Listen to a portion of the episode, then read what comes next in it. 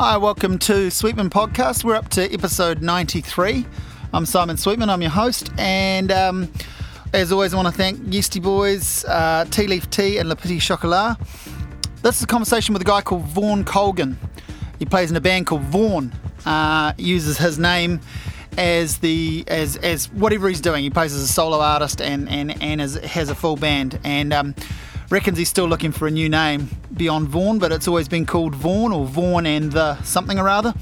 Uh, I've known Vorn for a few years, um, seen him busk, seen him play his solo shows, and seen him fill in with a variety of um, bands and play in a variety of contexts. He's uh, something of a self taught multi instrumentalist uh, and a singer songwriter. And um, so we have a chat about where he came from what he's doing, why he's doing it. Um, we get into some pretty cool stuff in this conversation. We talk about uh, you know musical influences and the whole and the whole sort of um, how you how you uh, how you become influenced by things and and looking wider.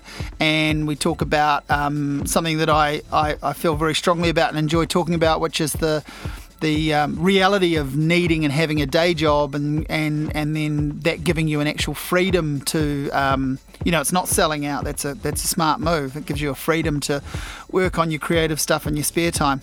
Um, yeah, Vorn's uh, funny guy, an in- interesting guy, an intelligent guy, a really great songwriter, a really uh, great musician. And um, we talk about his many projects, um, but also uh, around that is a brand new thing that he has done with the band, which um, is an album that you can only get by watching a YouTube clip. So it's basically a live performance on YouTube, but it's album length. Um, I'll include a, a, link to that in the notes to this podcast so you can check that out. And I believe the band are just starting to do some shows where they're performing that piece live. It's it's it's kind of like a, a set of grooves and uh, you know, I guess they're songs, but um, it's it's one whole long piece. So. Um, yeah, interesting chat with Vorn. Um, hope you enjoy it and um, check out his music. Um, the links will be there. He's, uh, if you haven't heard him before, he's well worth checking out. So this is me talking with Vorn Colgan. Safe word is sea cucumber. Okay, okay, okay. So, because I, I, trying to think back, I, I feel like the first time I saw you perform and possibly met you was many years ago at, at um, uh, Happy at um, very late at night, and what I thought was some sort of impromptu type session between you and Chris Palmer. Oh yeah, where you right. were essentially um, entertaining a small crowd in in in what was kind of close to like a busking capacity, you know. Yeah, that was Poncho Pilates. Right. Um, that was the name of that group. Of that duo. That's got the best origin story mm. of any band I've ever been in. Mm. Um, I didn't know Chris at all. Right. Um, I know a, he was a bit of a man about Wellington, he but I played in um, yeah. yeah. like several. Well, I used to flat with him, so I, knew, I mean I knew Chris well, but yeah, yeah. Yeah, and um, we were double booked at Mighty Mighty for a. It, it was just a low key gig. It was some. It was someone else's party, like a. Uh, it wasn't a work thing, but maybe it was like a theatre group or something, mm-hmm. and they mm-hmm. just wanted music to drink cocktails to. Yeah. And yeah, sort of late afternoon, early evening. It wasn't yeah. like a proper gig. And someone had rung me up and offered me 50 bucks to play for an hour, and someone had rung Chris up and offered him 50 bucks to play for an hour. And we sort of could both really use the 50 bucks. Yeah, yeah. Chris. Did you have to split it? Was it going to be 25 now? Or? Well, we didn't know what to, But you could still really use do. it, It was right? really awkward. Like, we didn't know each other. Mm, mm. Um, and so we're at the bar, neither of us wanting to say, just let me do the gig, I've been booked. And, you know, Yeah. neither of us wanting to say, oh, you can have the $50. And then Chris just said, shall we have a tequila? And I was like, yeah, let's let's do that. That'll help. Yeah. So we had a couple of tequilas and we were out in the smoking area at the Mighty and he was just like, we could just play together. We're both Yeah. booked. Yeah. What do you play? And I was like, I don't know. What do you play? And we just went up on this. We had ten minutes at that stage. We just went up on Yeah. the stage and said, "Does anyone have any requests?" Yeah. And he's got this ridiculous back catalogue, and I've got Yeah. all the stuff that I used to do busking. yeah. So between us, we were just kind of able to mug Yeah, yeah, yeah. surprising amounts of stuff. So. I saw you guys. I mean, like I knew Chris, and so when I saw you guys perform, I just went, and I you know didn't know any of that, but I just hmm. I just went, oh yeah, these guys are obviously like you you've both got this kind of jukebox capacity, di- Yeah. different but complementary. Yeah. And you know, it was pretty easy to spot that that time I saw you play. So I just thought, oh yeah, you guys have found each other somehow. Yeah. Um, Um, but that's brilliant to know that it was so that kind of spontaneous and that unpla- Yeah. that unplanned. and the great, I mean, after we we both ended up, we got fifty bucks each Yeah, because they thought we were a band, you know. Yeah, And it yeah. was after um, we went off. I can't remember who was running the bar that night. It was like, oh, what are you guys called? yeah. And Chris just goes Poncho Pilates. That was how the band was named. it was, um, yeah. So that so was really went, cool. And so then we you went a, on to perform as that more than once. We did like four gigs Yeah. or so, and Yeah. the agreement was that we would never speak. yeah, So we only ever met each other on stage. You like literally, we wouldn't Yeah. re- wouldn't rehearse. We wouldn't even like hang out or anything. So then, but we would get booked for gigs occasionally. Mm. So to just be like, Poncho Pilates has a gig. Oh, Yeah. good. I'll, I'll see Chris. yeah. Um, yeah. Okay, so that was that was my very first, yeah, um, introduction to to you and your and your mu- you playing music at all. Mm. Uh, and so then I think it's a year or two after that I sort of find one of your CDs and then and then a couple more from there and so on. But let's go let's go all the way back. So we because um, where'd you grow up and when did you first what what happened that with music that impacted you? So I grew up in Taranaki. I was actually born in um, born in Tauranga. I spent my first five years in Mm. Mount Maunganui and um, moved to Taranaki when I was five or six and lived out in the country. Um, and I guess I mean I started doing keyboard lessons when I was like four years old. I actually learned the organ, like yeah, the yeah, electronic, two hands, two feet kind of monster. Yeah, and that was just because I used to, you know, like when I was two or three, when I was pre-verbal, Mm. basically I was just really mental about music, and I used to, you know, sleep curled up in the speaker of the stereo, and the parents just kind of put me onto music lessons because it. It was just really yeah, obvious. yeah. Yeah, we better send him to something because to do with music because that's where he's at. Yeah, so I did that for ten years. I stopped when I was fourteen, and it was it just became really vital to grow a mullet and get a guitar. um, um, yeah, and I did violin in between this. They were the, the two things that I was formally trained in. Were Yeah. organ and violin. And what have you got it up to from there? Uh, What's the what's the number count? I don't know. what, wait. what what are you legally allowed to play on stage? Well, see, that's the thing because I have been paid to play the trombone, so Yeah. I could claim to be a trombone player. Yeah, But even people who don't play the trombone, yeah, on hearing me play the trombone, will know that I am not a trombone player. But yeah, I mean, uh, anything except the flute. Eh? I like. I can get a tune Mm, out of mm. anything except. Well, I've seen you play the Flute, trombone, and yeah. it, it, it, it, I don't know if I'd go so far as to call you a trombonist, but you could play. I produced notes. You produced you produced sounds that sounded like a trombone, and that were musical notes. I yeah. understand, you know, as many trombonists don't, that it's fundamentally a rhythm instrument. Yeah, It's a kind of flatulent tuned percussion. yeah, Um, but yeah, so maybe maybe ten or twelve instruments I could claim to play. I mean, like it's real. Yeah, it's So, so, I mean- different whe- whether you're uh, among musicians or whether you- you're among you know yeah, folk. yeah, yeah, yeah. Because you musicians know what it is to actually be able to play something. On Yeah. that level, I can't actually play anything. um, but from another, Well- from from the opposite, like, can you make some music Mm. that doesn't suck to listen to?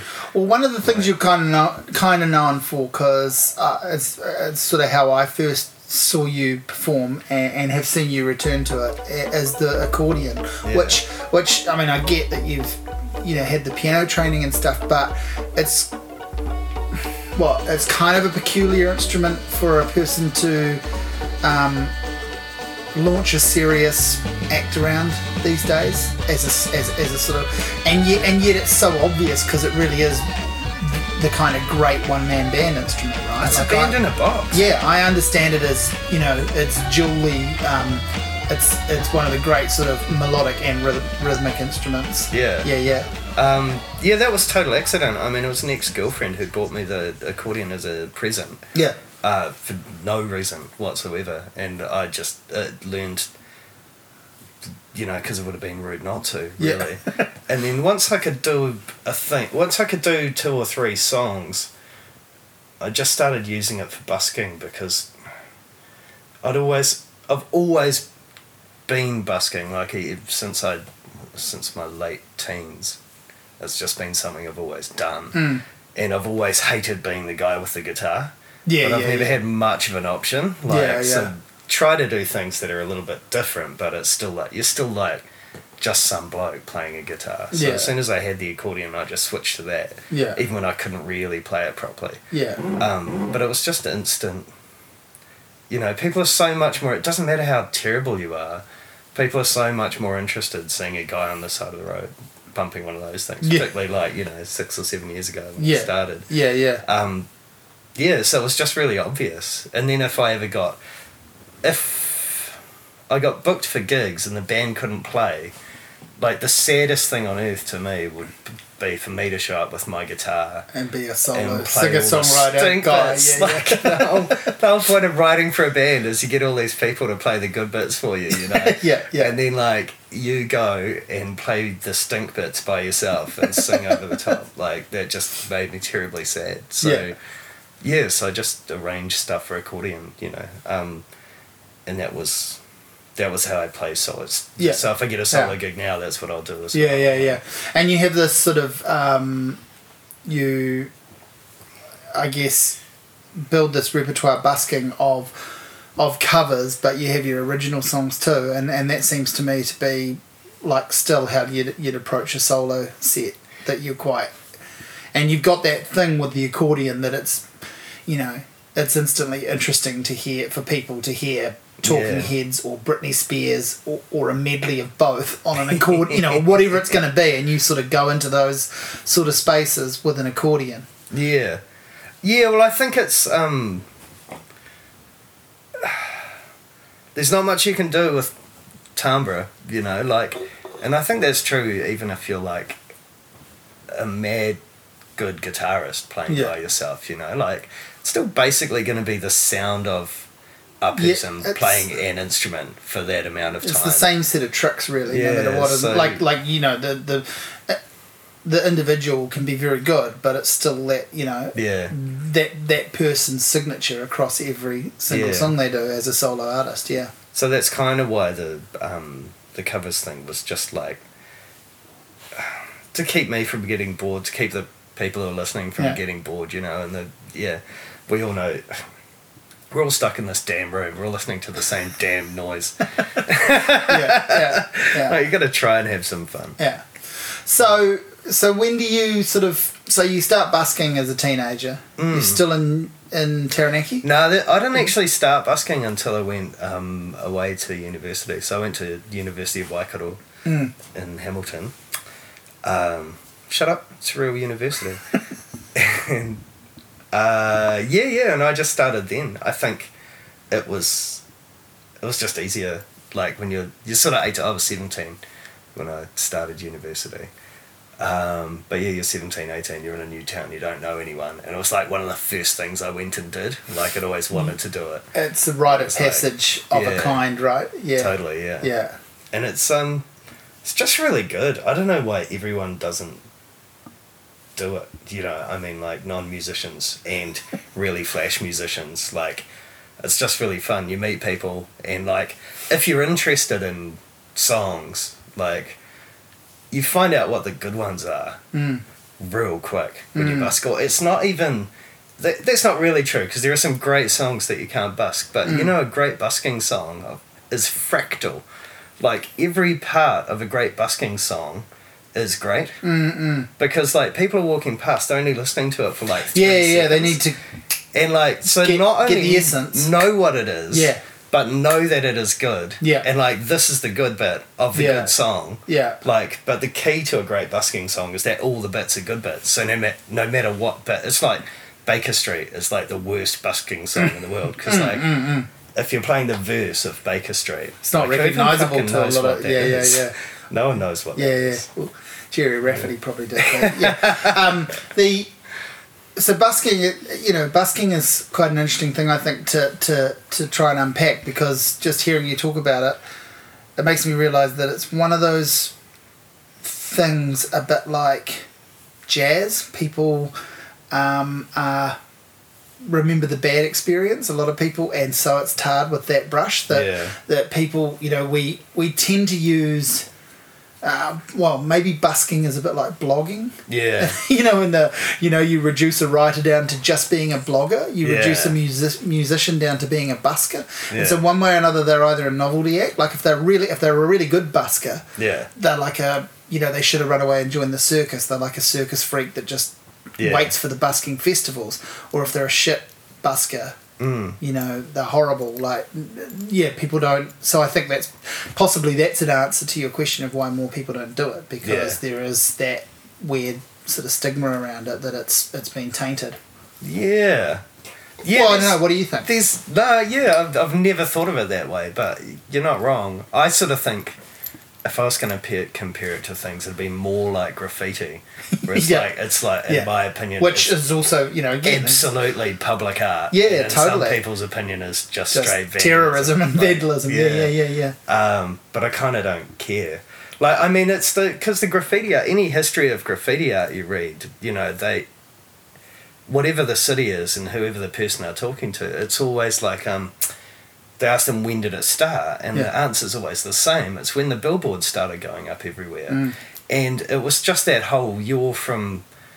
You're just some person, you know, a group of people in Mm. this neighborhood, and the whole thing's just taken over by someone else's message Mm. you know, just bombarding you, and it's like a total reaction to it. And I mean, like the busking thing, it's like the the exact same people who moan that they're busking some, walking past some person who's like playing the harmonica, you know, and it sounds awful.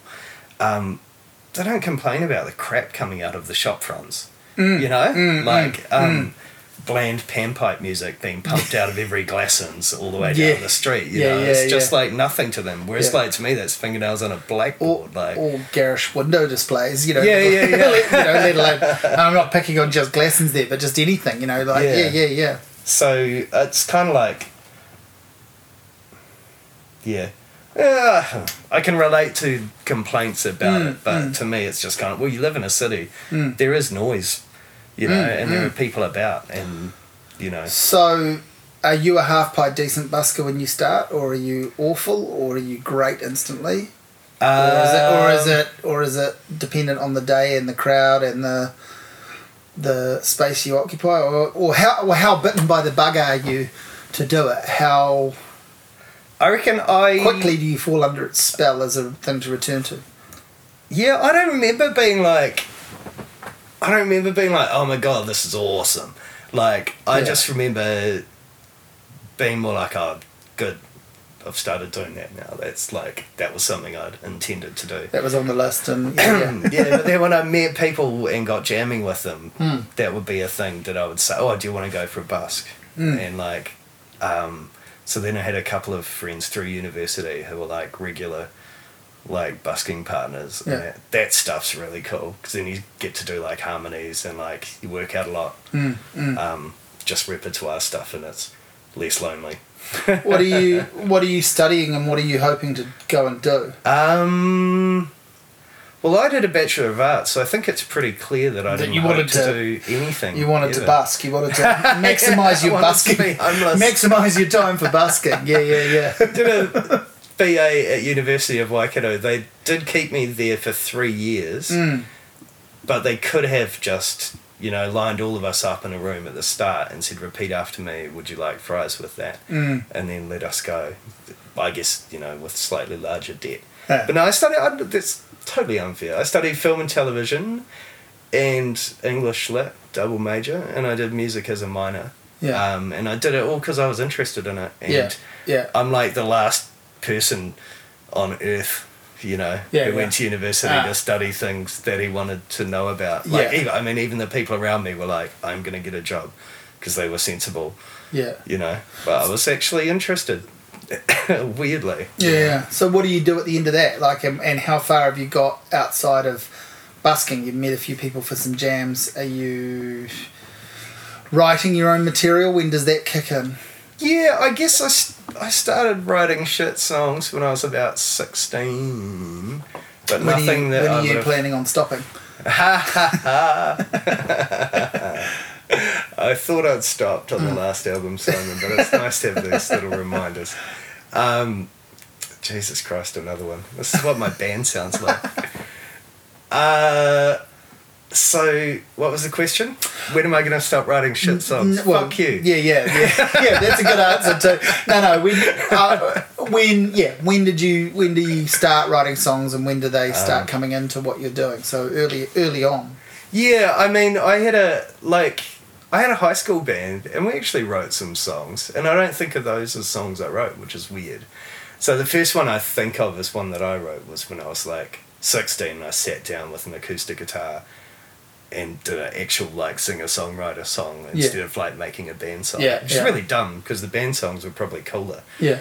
Um, yeah, and then at uni, that was always the plan. I was going to put a band together, and we were going to write songs. Mm. Not necessarily I was going to, but we were going to. Mm. And yeah, so I had a three-piece um, called the Living Room, um, and we recorded. Shit, you know what we did that was really cool when we didn't. When we started, we went into the fridge, which was the studio there, and we recorded twenty songs. Yeah. I can't even imagine recording Yeah. 20. It's like that was in a day. Yeah. It was in a, not even a day, like in five hours or something. Yeah. Yeah. And because you're a three piece and we were tight enough, like we'd written all these songs, we didn't know which were the good ones or the bad ones or anything. Mm. And we didn't know what to do with them. But we were just like, well, let's just record them. So we have this cassette tape of like 20 frickin' songs. I don't know why more people don't do that. I mean, they, uh, uh, they don't these days. Often because they don't have that number of songs. Like no matter how shit they are. Or, or well, I'm not saying you. Hmm. pretty No, shit, but bro. yeah, yeah. Or exactly. But I was just thinking about it. You know, like in theory, we're sort of post record company, Yeah. and yet you still get these press releases through of a person who's working on their debut single, Yeah. and then they release this single. Yeah. know, how do they release it? Like, and then it's you know, does it get radio play? Is that what they're aiming for? I don't fucking know. And then I get these press releases saying, you know, check out such and such that she's got an amazing voice or he's part of this talented group and you listen to this one song that they've done and he, and if you like it great where's more there's none if you don't like it which is usually more common yeah. you're supposed to be blown away by some, you know, uh, video, either one with far too flashy production values, or if they've tried to do something lo-fi, it's just garbage. And then you've got to wait several months before something else comes. It's stupid. I don't know why more bands and artists don't go and record their first gig Mm. that they play and put it up online for people to hear. Well, in some capacity, you know. Yeah. Why don't they rate themselves to do that? Yeah, I Because when you fall in love with an artist, Yeah. when you hear something, even one song by a band, like, and it still happens, like a local band, you go and see someone. I mean, I saw Shayne Carter play. He's pretty good, obviously, but and so I'm looking forward to seeing him. But the opening act on the night, I only see a couple of their songs, but they're fucking great. So I want to see more, and I'm st- I come home and look them up, and they've got nothing. They've got you know Yeah. the same two songs I heard, kind of thing. And so I want more. But um, yeah, I don't know why people don't just put the stuff out, record, you know, even a sh- even a shitty sounding, you know, uh, live demo, you know, like Yeah. it's the first gig they've played. You know, have the confidence to. I don't know. That's just, maybe that's just, maybe uh, that's a really stupid idea of mine. But I, I've just always thought people should back themselves to not pump every single thing they're doing out into the world, but like Mm. to begin with, like you know, your idea of this recording twenty songs in a day, I think is a really good one. Yeah, well, you can see it paid off because uh, everyone's listening to that cassette tape now. yeah, yeah, yeah. Uh, seminal work. In fact, I might have lost my copies. So, uh, Chris Davis, if you're listening, do you still have that first tape? Um, but yeah, I, I don't know. I think what you're talking about is basically like two models, Mm. and like the sad truth. So you've got your kind of artist model. Well, actually, it's more the craft model. Like keep doing the thing is the craft model. Keep doing the thing. Write more songs. Mm-hmm. Yeah, yeah, yeah. Have more Get- songs. Don't worry about better. yeah. Don't worry about what's happening with the songs. Yeah, yeah, yeah. Like you're trying to make Agreed. good songs, and I think that's, I was, you know, especially I mean that's me, you know, eighteen or nineteen years old. I was right up the ass of that theory. I thought that was amazing. You Yeah. know, like that's what you do. That's probably why I thought, well, let's spend two hundred and fifty bucks or whatever. was, Recording what we've got. twenty songs, and then we'll have a tape. Yeah. Like you know, but I think the people who are giving you that, sending that one sing- single when they've got nothing else, like either they do actually have something else, but Yeah, yeah, yeah. put it out, Yeah. or else they really do only have the single. But either way, they're just following this total other model. Which, Oh, like, totally. That's what I there's say. an It's- entire industry Yeah. built around teaching people How to. to do exactly Yeah, yeah, that, yeah, you know? yeah. So- totally. and those people i went to a um went to a music Mm. managers forum uh, meeting exactly once you know Yeah, to listen yeah, to yeah. Dave Dobbyn's manager and uh, Shapeshifter's manager and the other people's managers What you did know, you- talking about how managers are awesome What did you get from Yeah. it apart from great little laugh little? i got the best laugh of the yeah, yeah, little little glimpses of their ego. Was that it? no i mean no, they must have. I mean, there must have been. I mean, some of those people you're talking about are probably pretty good and pretty onto it. Yeah. So they must. They must have had something. But I, I think I'm pretty much in line with you about those things. I, I generally think those sort of preserve the music industry. Listen Mm. to. Um, you know the people behind the people forums are, Yeah. are a bit of a crock.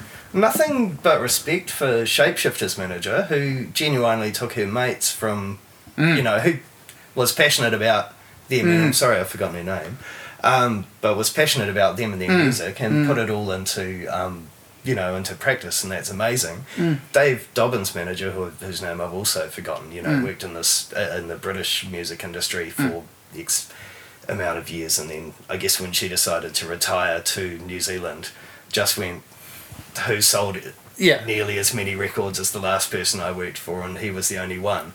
You know, so I, yeah, I found her advice.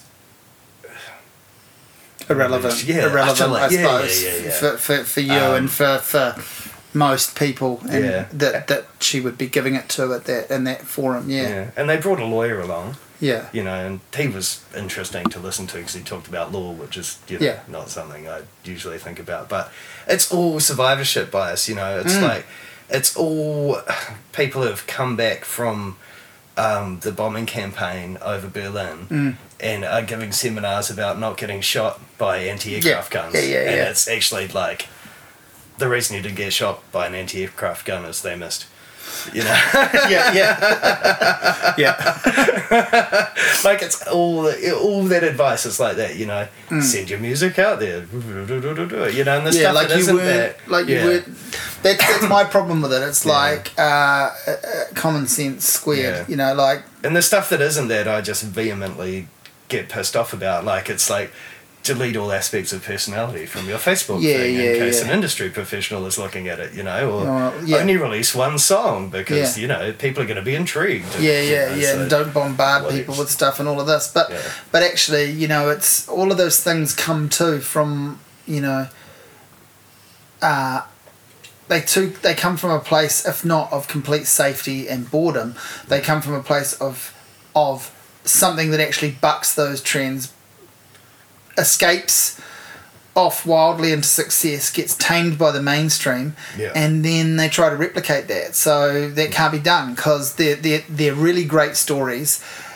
You know, like someone like an Amy Winehouse or something. Yeah. Um, it is actually a unique talent and a one off performer that, you know, gets kind of co opted and then they try to, for another couple of years after, they just sort of referred to everyone as the next Amy Winehouse or something. And, and you know, Yeah. who, who is the next Amy Winehouse? All the people they've named haven't amounted to anything, you know? Yeah.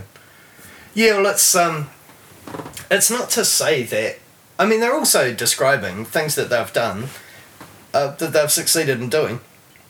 So good luck to them. Mm. You know, Mm, mm. um, it's just a there's a difference between something you've done that you've Mm. succeeded in doing Mhm. and a recipe for someone else's success. You Yeah, know? And yeah, I think that's the that's the great misunderstanding Yes. about all those how to guides. Yeah, yeah, exactly. Um, have you read the KLF's how to guide? Yeah.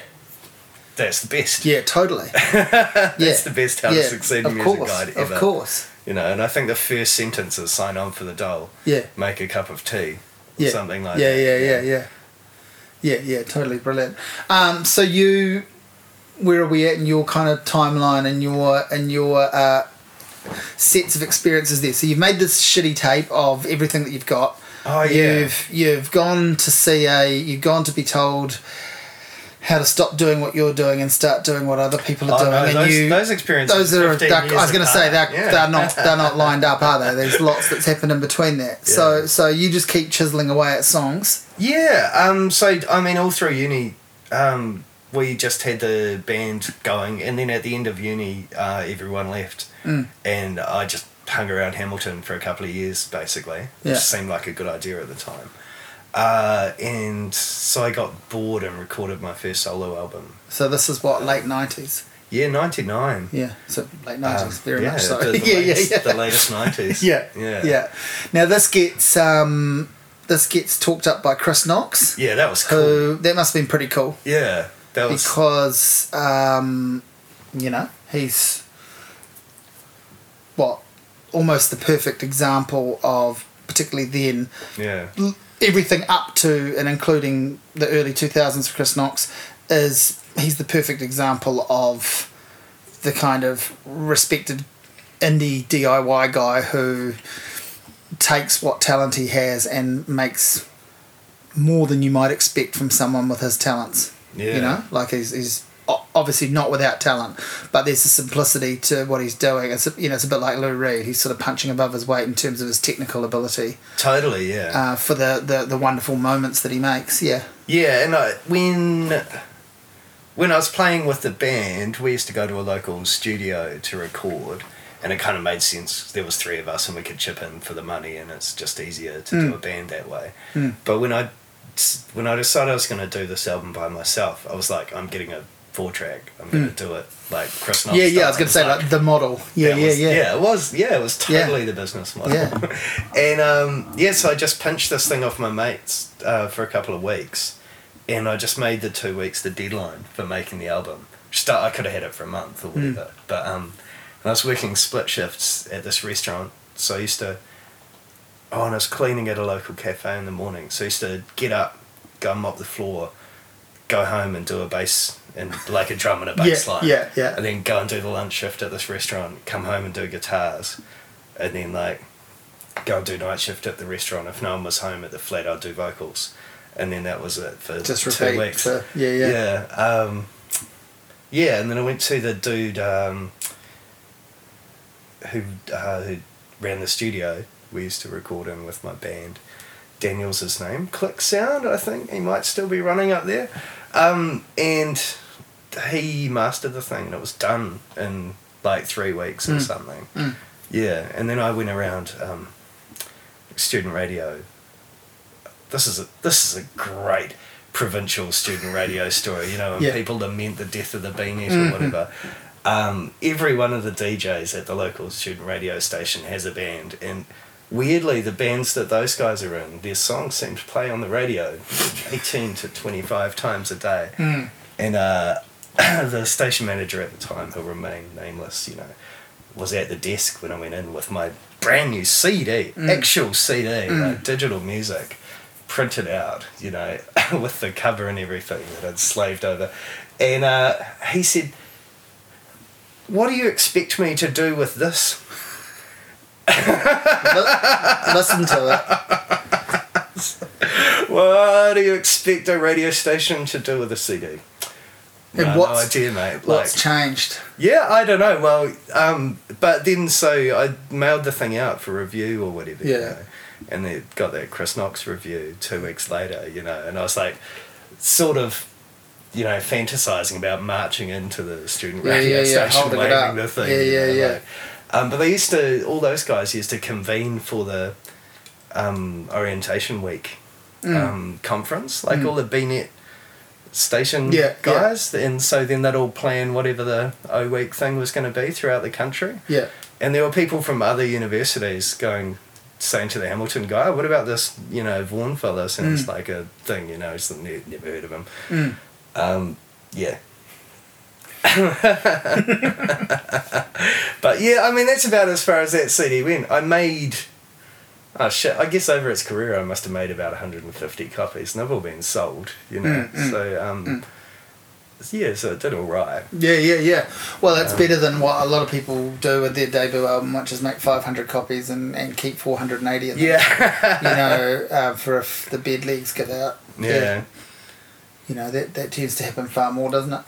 So you're not um, wildly deluded, um, but you're not um, massively successful. So what you know, you're successful in that you've created something that you can stand by, but Mm. it's not doing anything that's going to let you even quit one of your jobs. So Yeah. what's what? What do you do? Uh, go and do it again. And how soon after do you go and do it again? You know, like and and what what what are you thinking around um, next moves and, and other things to do and and and real jobs outside of split shifts and hospital What do you what what's happening? Well, I think when I was that, I mean, I'll be honest, when I was that age, I was 50% sure the world was going to end. Like, that was 1999. Yeah. And, like, I have friends who are now uh, very well paid computer uh, programmers who, all Yeah. of whom got their start because they came out of university just right on time. the Y two K thing. Yeah, and yeah. like England was like screaming out for people to save them Mm. from the thing, um, and and they've gone on to you know have careers based on the experiences that they had Mm. then. So, although it sounds completely nuts now yeah. to say, oh well, it was you know 50-50 whether the world was going to blow yeah, up. yeah, yeah, totally. It I was- crossed my mind. Oh, Like, it was a few years ago now, but on one of the sort of clean outs the bookshelf, I found I found one of those books about you know what are you going to do to survive Yeah. Y two K, which which I bought and read. You know, out of not out of not out of huge panic, but out of a curiosity Yeah. with with probably like you're saying some mild panic rooted in a in a in a possible reality attached to it. And then what do you do when you've read that thing? And the clocks tick over January 2000. What do you do? So, sat on the shelf for another couple of years, and it's like you're not going to get top dollar for that second hand anywhere. But I don't have it now. I must have chucked it out. But I imagine it, I imagine it went to like a you know a church sale or whatever. Um, But yeah, I, I remember having some feeling slightly similar to what you're saying. I Yeah. Don't, I don't think I quite would have um, articulated it like I thought the world was going to end, but it was certainly being sold to us that that was a possibility. yeah. So, uh, um, yeah, nothing seemed very important. Yeah. and I was 22, 21, 22, and you know, um, working dumb jobs in Hamilton. So I just quit for a while and um, uh, became a traveling busker. So I just got a tent and like hitchhiked around and went busking in different towns and stuff. And um, I stayed in Wellington for shoot about six months, I guess, uh, in a in a cave underneath a house on Devon Street, Mm. uh, Aro Valley there. And that was probably the longest that I stayed anywhere. And then I went, went back to uh, being itinerant for a while. Um, yeah, and then one of the guys from the, I had been, Hang on, in a cave underneath the house in Well, Devon it Street, wasn't- and one of those, you mean, uh, burrowed under the steps of a place. yeah, so just sort of- in, like, yeah, there'll yeah, be yeah. a real door, but there won't Yeah, be real walls, you Yeah, know. yeah, so yeah. I, I tacked a couple of walls up Yeah, and yeah, yeah. threw some carpet down. So it's not like, it's not meeting code, but it's No. uh, it's It was uh, livable. uh, livable. yeah, I was paying 30 bucks a week, which you, know, you can't argue with the price. Wow, it'd be fucking damp though, right? Yeah. Yeah, it was. I mean, I wouldn't describe it as dry, Yeah. um, but it was. Yeah, good for was growing. Good for growing mushrooms. Yeah, it was probably. I think I grew a few in my lungs as well. Yeah, yeah, It's yeah. Probably not the best place to keep them, No. but um, So then you get back on the bike. yeah, yeah. So when um, well, actually, it was becoming increasingly obvious that the world hadn't ended, and I was still just sort of tooling about the place with a guitar and a tent, um, and a guy from um, the restaurant where I used to work, he was Korean and he was um, looking for people to go and teach over there. Um, and so he just sort of rang me up one day and said, "You want to go and teach in Korea?" And there didn't seem to be any reason not to. So, so I went. Mm. Um, yeah, and so then I bought a four track with my first pay packet from from teaching over there. Yeah. and that's when I started on the second album. What had you taken with you to play music? A guitar. An acoustic guitar, Yeah. yeah, that Yeah. was it. Yeah. Yeah. and so I bought like a cheap shitty bass and a cheap shitty keyboard. Yeah. I was really, really married to lo-fi at the time, and. I was actually making enough money that I could have. Beat a bit less. lo-fi. Yeah, when I went to the shop, the guy Hey. was trying to sell me one of those sixteen-track digital Yeah, yeah. things that I'd probably still use now Yeah, if I had it. Yeah, yeah. But at the time, I was like, "Don't come at me Yeah, with your yeah, yeah. digital man." Like, But yeah, man, when like New Zealand's king of the four track has said that they like the cut of your jib. yeah, totally. You, eh? are gonna, I mean, you know what I mean? That's yeah. that's a level of endorsement where you're gonna stay with that. I would imagine and go, "I- I'm on the right yeah. brackets for close brackets track. I'm on the right. You know, like Yeah. I need to, I need to stick with this because this is gonna, you know, Yeah. yeah, And I felt like I hadn't even learned. I mean, I'd literally only spent two weeks for the four track before that. Mm. So I felt like I hadn't even learned the beast. yet. Mm. Um, and it was my first. I'm looking for my phone. Ah, there it is. I can hear it, but I'll just kill that. Um, yeah, yeah. So you, so what happens? How long are you in Korea? Exactly a year. I did the And I did the one year contract. How, apart from being able to afford some stuff to record on, and Yeah. how was that experience overall? I mean, uh, uh, you know, beyond a paycheck, which is what you went for. Yeah. Yeah, yeah. Um, yeah, I mean, it was my first time overseas, like real overseas, Mm. apart from Australia. Um, and it was in the country, um, like in the middle of nowhere. Mm. So it was quite different to, um, like, I had friends who worked in the big cities and stuff, and they just sort of hung out with white English speaking people Mm. at white English speaking bars or whatever. Mm. I mean, at that time, early 2000s, the whole industry was like really badly corrupt, and there were like lots of stories of people getting there. Like on the first day of work, the boss goes, "Can I have your passport so I can photocopy it for the, you know, Yeah, authorities yeah. or whatever?" And then he just keeps it Yeah. so that you don't like quit the job or whatever. Yeah. People being in really sketchy situations. Yeah. Um, yeah. So, but yeah, as a result, the people who worked in big cities at big places kind of got into this really weird, paranoid. just it was just really unpleasant. Like, I didn't really like going to. Um, I didn't really like going to town. Mm. Like it was nice to go and speak English Mm. just for a night. Go to the English speaking bar, speak English to some people. Mm. But they were always like, uh, it's always just some moaning Canadian who's like, I hate Korea and I hate Koreans. And you're like, you know, with like, you know, where there's not many Yeah. Koreans, like anywhere else. just go anywhere else. So Um, yeah, whereas I was I was at a little village and all my friends were Korean except Mm. for that like there was one other English school Mm. with two English people there, Mm. and that was it. So you had some So- sort of authentic experience. Yeah, I mean. I don't. uh, Authentic's a funny word. Yeah, yeah, of course But, it is. That's um, that's why I said some sort of. Yeah. Yeah, yeah. but I had a, I mean, uh, one of the teachers at the school where I worked, her boyfriend played guitar, Mm. and so she saw my guitar and she was like, "Oh, you should meet my boyfriend." And he just comes around with his guitar, and he was into all the stuff that I'd grown up on, like, and so he didn't. He didn't speak much English the first time he Mm. came around, but he brought a slab of beer round, Mm. and he was basically So like, it. "Oh, so Yeah, you're yeah. Vorn, like I'm Wongsop. Do you want to play some guitar?" And Yeah. then we just like traded Bryan Adams tunes for I don't know two hours or something. It's longer than Bryan Adams trades them for.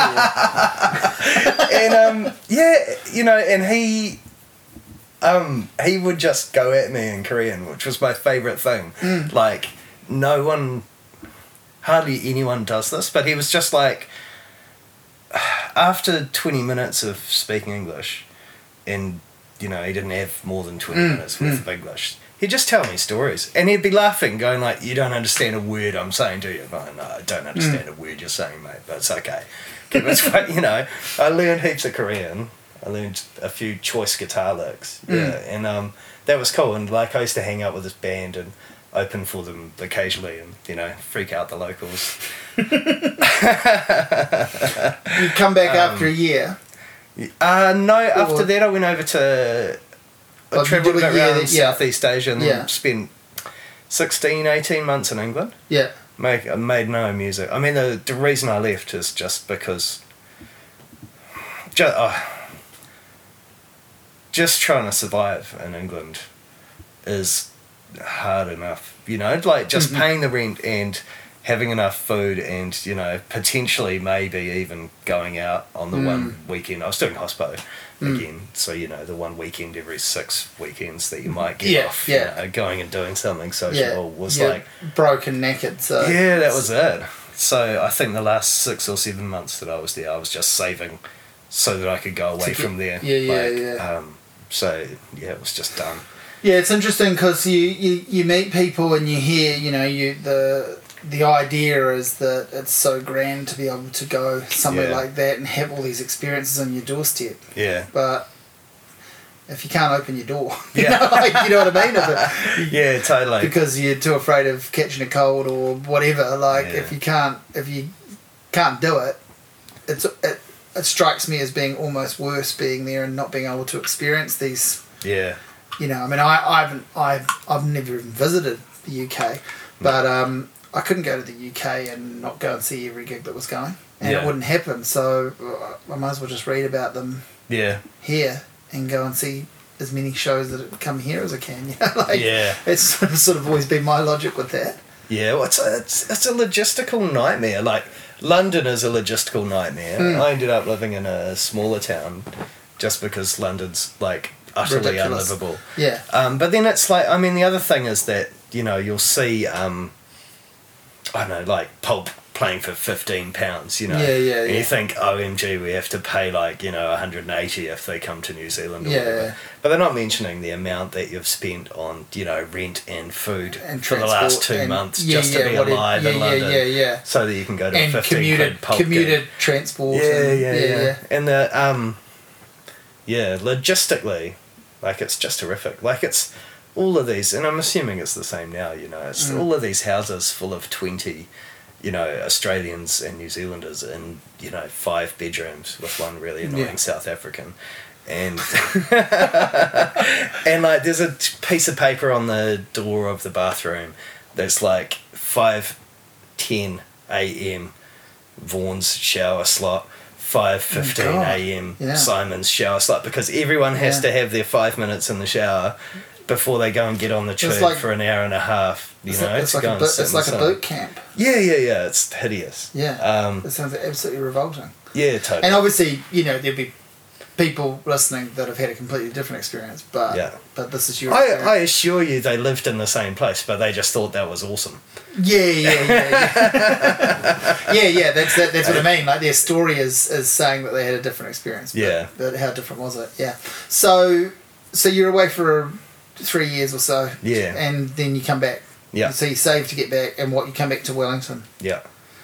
Uh, not immediately, actually. No? I went to Auckland first. My friend was running a backpackers up there, and it seemed like a good earlock Mm. coming back from uh, travelling, Mm. hanging out with foreigners instead of like Yeah, just yeah. blasting Being- straight yeah. back into New Zealand. Yeah. Um, yeah, so and we'd had a my mate was working the backpackers. We'd had a um, vague idea to form this band, and so we worked on a few songs. I had the four track on me still, so we started working on some songs in the shed out the back of the um, backpackers in Mm. Parnell in Auckland. Mm.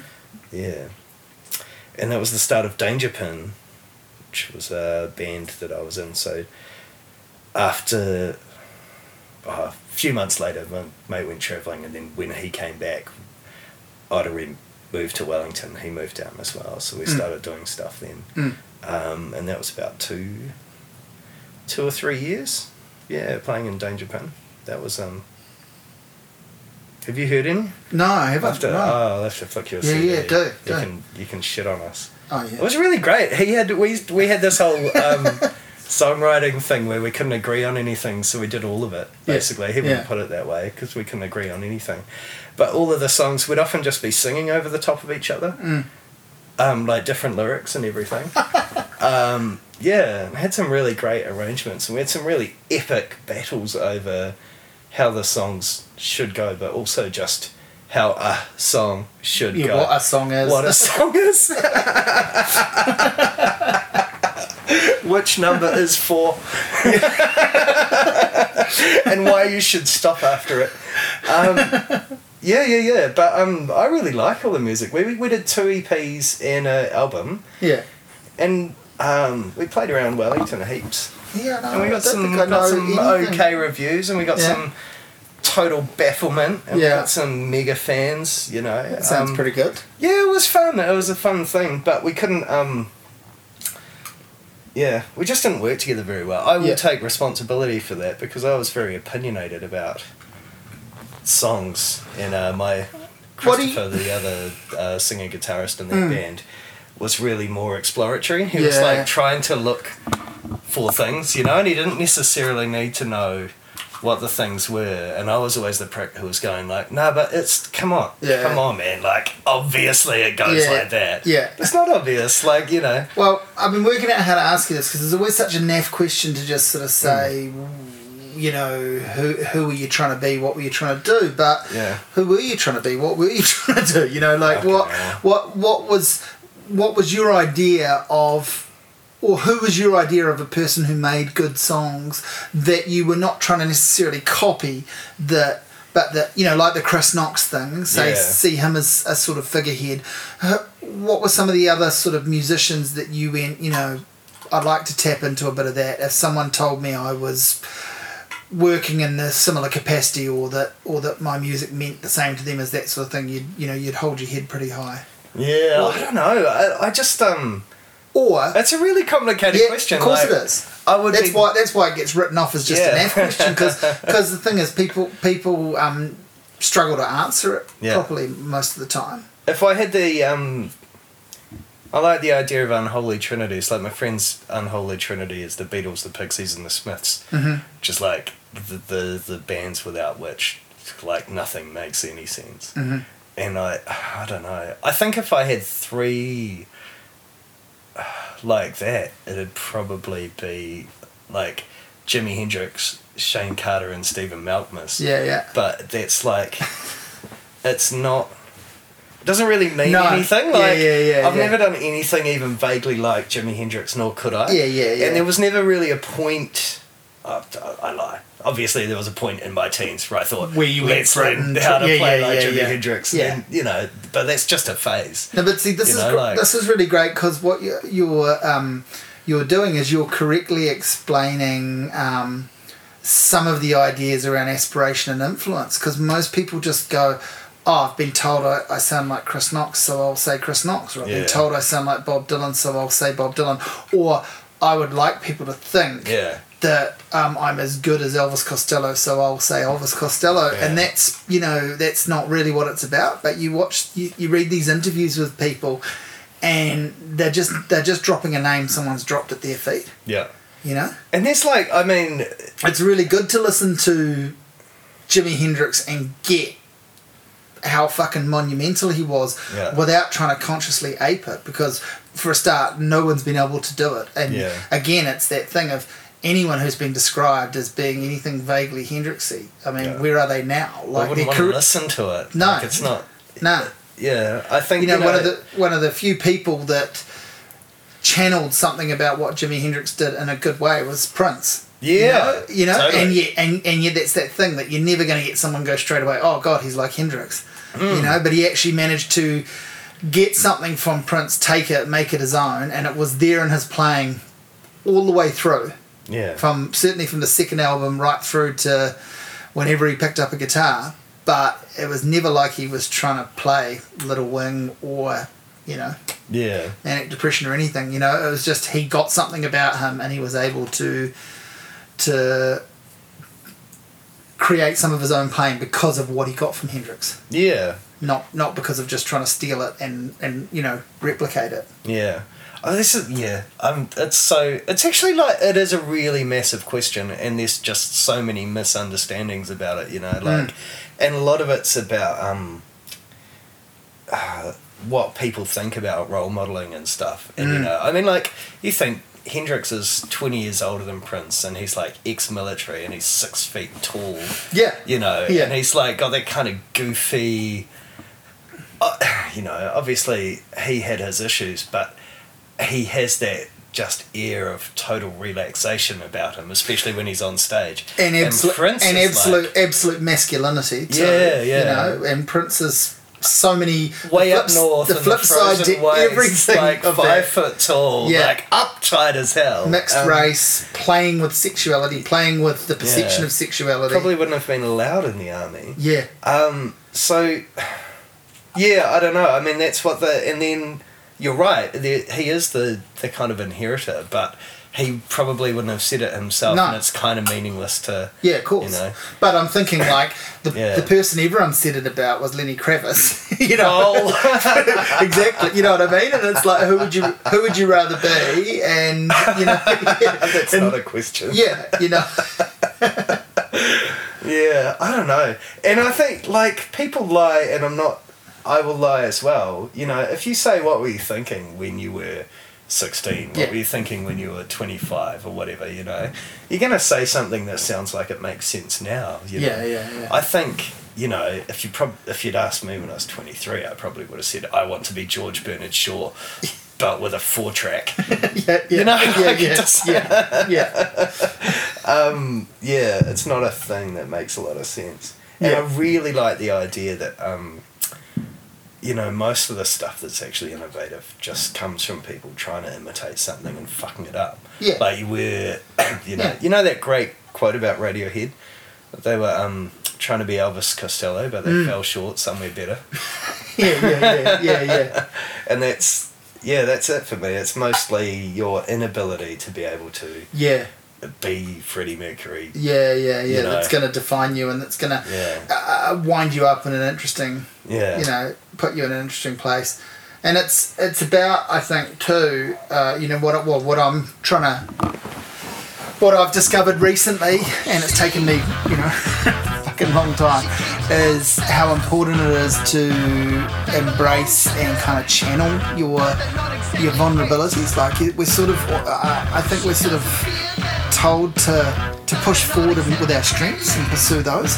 But that really only gets you so far. You know, it's like it's really empowering and important to understand what your sort of vulnerabilities and your and your weak spots and your you know your your softer areas are, and to see what comes from them. Yeah, yeah, especially yeah. I mean, I sort of mean with regard to life, but Lyrically, yeah. absolutely, you know, as part of life with creative arts, I think. Like, yeah. you know, I think that's been the um, the thing that I've always enjoyed doing on stage is like really sucking. Like, but just playing at that edge of the, you know, it, not being a great musician, you know, and just mm. playing at the, the edge of your, you know, mm. ability to do something good and it might fall over at any mm, point. And it's quite fun when you're, especially in the, um, you know, the band I'm in now, the people I've been working with, there's been a few incarnations. Yeah, it's, yeah. It's always been the case that a song could go tits up at any point, and Hmm. when it does, everyone's just got a massive grin on their face. Like it's Yeah. it was always part of the fun. Yeah. like, oh, we made a royal hash of that freaking thing, you know. But if you're not in that zone, then you're not doing anything interesting at all, you know. Yeah, yeah. That song that you make a hash of the next time you do it, and just Right. nail it. Everyone's got the same grin on their face, but Yeah. for a different reason, you know. Like, um, yeah, you still haven't answered my question. Influence. Yeah, well, Oh, at that, I'm, I'm talking. I'm sort of trying to get where you're where you're at at that. What? So we're about two or three albums into into your catalogue. Yeah, So when you come back to New Zealand, yeah. you've done. Have you done a third or you've done two? You recorded the second one Um, in Korea, Yes, I recorded the second one in and then Korea. you then you do this Danger Pin group. Yeah. So, you know, I had come back from England thinking, uh, having spent a year and a half Mm. working in kitchens, Mm. and I was just like, that's for sure. Uh, what, what I actually want to do is make music. So, Mm. whatever happens, I'm going to make music. But Mhm. it wasn't necessarily, I'm going to make a living. It was just but it's, like, it's oh, going to be a to be. it's going to be a component of my living. Yeah, yeah. Yeah, yeah. Um, yeah, and so we'd me and my mate had got all excited about Danger Pin as a project, Yeah. and the the first EP was really good. I really like it. Um, yeah, and so we worked on that and had heaps of scraps and made some really good music, and that was that was my first two or three years in Wellington. Yeah. Um, and then when that sort of it sort of came to a natural conclusion because it wasn't that the process of having a big fight all the time wasn't working. it was just long. It was boring. It was just It's a getting long yeah, process. Yeah. Yeah. Um, uh, yeah. So um, Christopher went on to form Penelope, who are an amazing Wellington band Yeah. who must be heard. If you, Yeah. you, No, I haven't. I can guarantee you, you have heard nothing Right. like it. Yeah. Um, yeah, really cool. And around that time, I recorded my third album. My Yeah. first one recorded on a computer, Yeah. and that was kind of just in.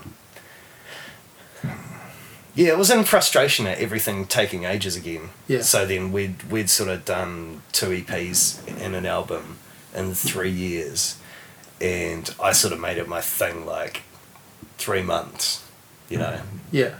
six with a bit of production. Yeah. I'm gonna do this thing. I've got these songs. Um, yeah. Uh, so that was Thunk. Yeah. Yeah, and that's the first one people can actually listen to Yeah. now. Yeah. I mean, yeah. like the full track ones, people are like, oh yeah, this is a yeah, yeah, weird yeah. and Relic. curiosity. yeah, yeah, yeah, yeah. Absolute relic from a different world. Yeah, yeah. yeah, but if people, I'm I'm happy to put that on. Thunk is representative, In- yeah, yeah, yeah, and it's realistic. Like it's lines up with what you're doing now. Like you can see the Yeah. trajectory from there. Yeah, there. So I kind of think of them as the Wellington series. Yeah, yeah. on. It's like the first album. And you do about one a year For a while. for a while. Yeah. yeah, yeah, yeah. Um, yeah, so And so you're living off busking, playing. Are you working as well? yeah, that was when I um. This is why I was so productive because that was when I started working at the railways. Yeah, So I'd do split shifts. I'd have five hours in the middle of the day to do whatever I wanted. yeah, Um, and I could just like the rent was paid. I could afford some food, and everyone was out of the house. It was oh, I was free between nine and three yeah. Right. every day, yeah, and no one was home. You know, even if you live with flatmates, like Yeah. everyone's out between Yeah. nine and three. So I and you just didn't think to just go home and go to bed, or What are you nuts? no, um, yeah. So I mean, because that's the that's what was different from the two albums before was then it was like I am writing a song, mm, but from sort of two thousand and seven onwards. It's like I am mucking around. That was what was great. It was Yeah. like you could just go home and muck around, yeah, and like so then a song might come out or a or it might not yeah, but but you had the time, Yeah, you know, and yeah. I'm still, you know, writing fast, yeah, even though I was just mucking around heaps, yeah, yeah. and like that that timetable was just perfect, everything. How long does that carry on for? And what, what, what? Um, when do you get some sort of um, direction beyond that? Like, um, you know, no, no, I'm, I'm not. I'm, I'm not saying that's directionless because you've got your focus. Your focus is clearly somewhere in my day and somewhere in my life. There's going to be music, and I'm going to be making it. Yeah, And that's a very profound thing to come up with, I think. To Yeah. actually go, it's important, but I'm not going to be, you know, a circus clown or a backing musician for Jack Johnson to make it happen. I'm going to make my music the way I want to. And if it means working elsewhere, that's valid. And a lot of people take a long time to come to that. They see that as some kind of cop out. It, it strikes me that you made a pretty smart decision that that it might be the only one like but that you made a pretty smart decision that I'm not making you know if I can't get played on BNet yeah, you know straight away then I'm not going to get on more FM you know? And I'm not going to get on Nature's Best number 2 so I need to you know I need to have something that pays for the instruments and the upkeep and the rent. And so Yeah. you you do but what I'm this is a long-winded way of asking was there ever you know when do you sort of go well uh, I want a job that means something or I want you know a hint of a career out of out of out of what's left outside of music. Yeah, well, I guess I don't know. I think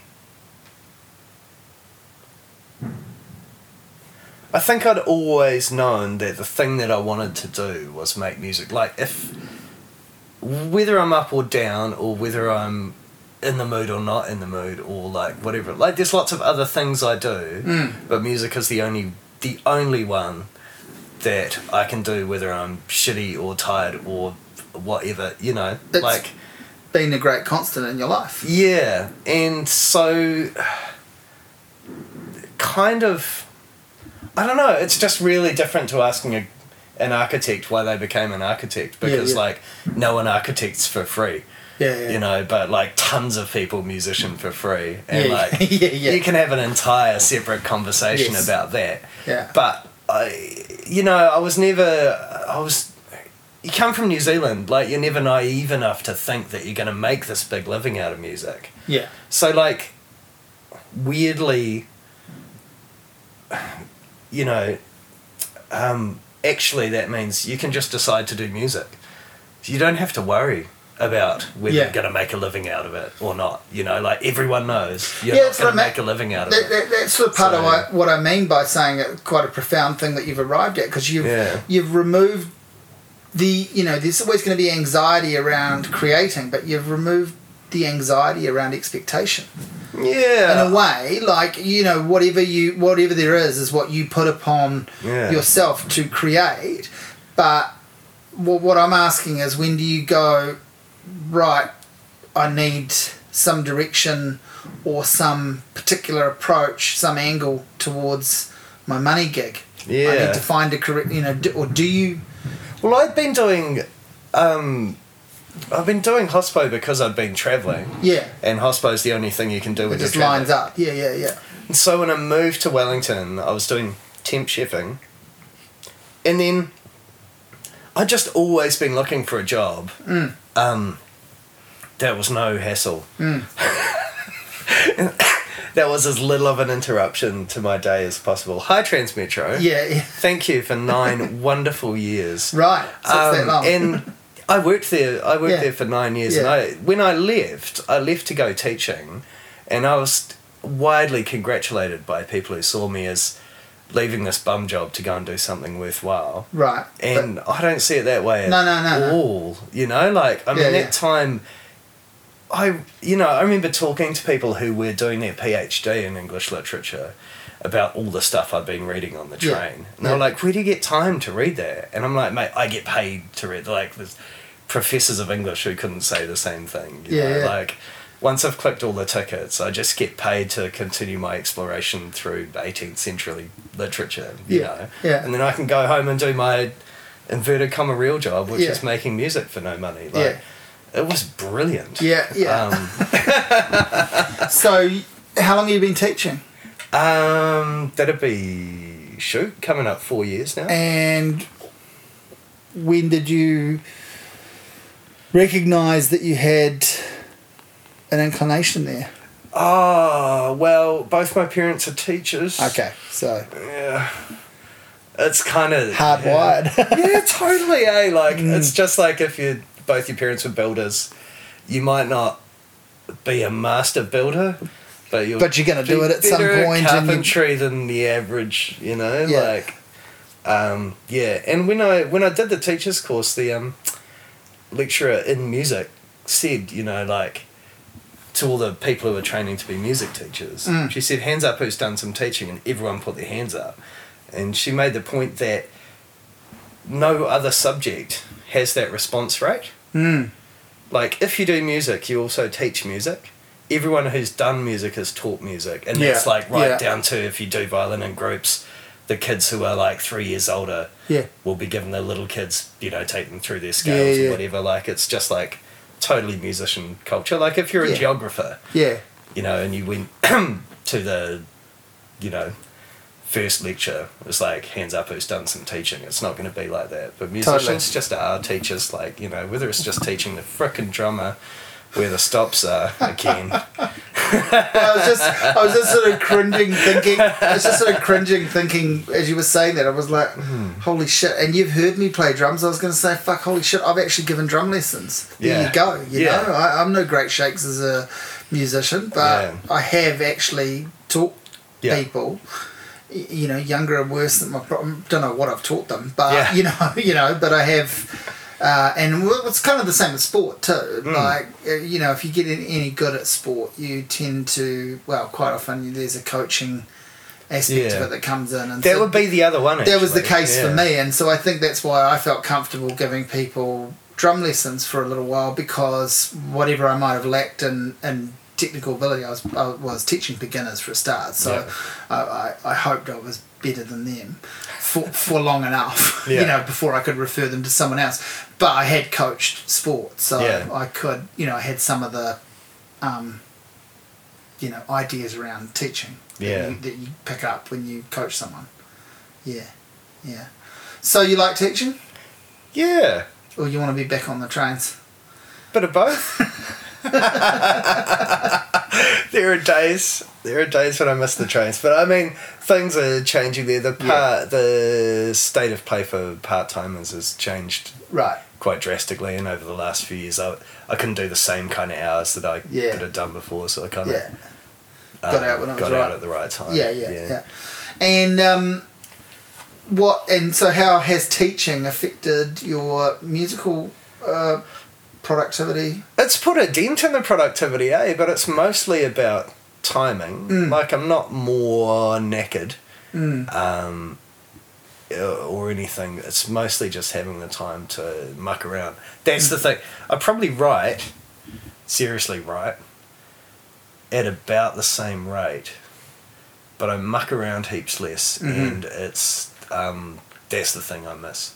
You know, like this Noodling. Yeah, Yeah. just a bit of a Because it's noodle. because mucking around uh, sounds terrible. Um, Yeah. But again, with music, it doesn't at all. Like, No, and, I, and. I mean, it, with writing and stuff, it can be very helpful as part of people's process. Um, but certainly for musical writing, it- it's a crucial part of the endeavour, isn't it? It's a Yeah, and I don't necessarily. Um, most of the time, if there's a song I'm gonna write, the idea pops into my head when I'm out of the house. It's Mm. not when I'm sitting around noodling that I come up with this great idea Yeah. or whatever. yeah. But it's just like it's just like compost, really. just You gotta keep like making weird noises and recording them, and then like Yeah. listening back. Was that anything good? And most of the time, it wasn't. yeah, yeah, But it's yeah. like when that those little when the good one strikes, it's usually because of all that. Exactly. You know, and then you're looking for a middle eight or something. You're like, oh, was that thing I was mucking around with on that Yeah, could that song? go here? I'll steal that. Yeah, yeah, yeah, yeah. Yeah, and you've got. I mean, what else are you doing? You've got. You've been. Um, you've been involved with Gold Medal Famous for uh, a while. Yeah, Chris was saying Gold Medal Famous is due its 10th anniversary. Yeah, I was just going to say it must be a, a decade. Yeah. And have you been part of that all the time? No, No. I think there was about a year when it was Yeah. Chris and various other collaborators. Yeah. And then he was between jobs for a while and I was still working on the railways. So Mm. um, he needed something to stop him going nuts while he was looking for work. And um, what we had in common was music and free time. So he used to just come around. We did.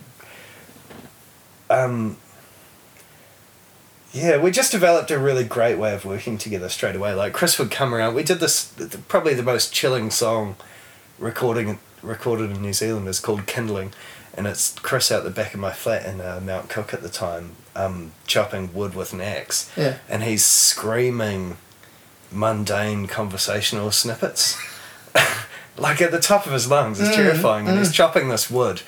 And he, he'll be screaming like, "How was your day?" But you Yeah, know, in a real yeah. mental breakdown kind of way. Yeah. Um, I probably recorded about fifteen minutes of that, and then just uh, field recording. You know, took it in my bedroom and Yeah. put heaps of delay on it. So should we put a techno beat behind this and see what it's like? um, and it's just it was just always a really yesy relationship, which is the Ah. opposite of everything else. So like when you do pop songwriting, Mm. you're just saying no all the time Mm. like to yourself and to all the people that you work with. You know, Well, like, I mean, no, I know- don't slap that sitar solo on. Like, I know. Chris a little bit, and Yeah. I, I have um, respect for where he's coming from in terms of a lot of his his taste and ideas. But I, I, I don't know him hugely well. But Yeah. you know, we he's the sort of guy. If I see him out in town, we have a chat, Yeah. and we've interacted online and stuff, and and I sort of have some idea, I think, about where he's coming from. But yeah, he strikes me as a person who is almost profoundly open to ideas Yeah. He he understands his limitations in a technical capacity, right? Yeah. Um, and he's probably he's the non-musician that Yeah. I've had the longest sort of working relationship with, um, without getting frustrated. Yeah. Because it's never. There's a lot of people who are non-musicians who are really arrogant about it. Well, like, that- yeah, I must be allowed to be crap.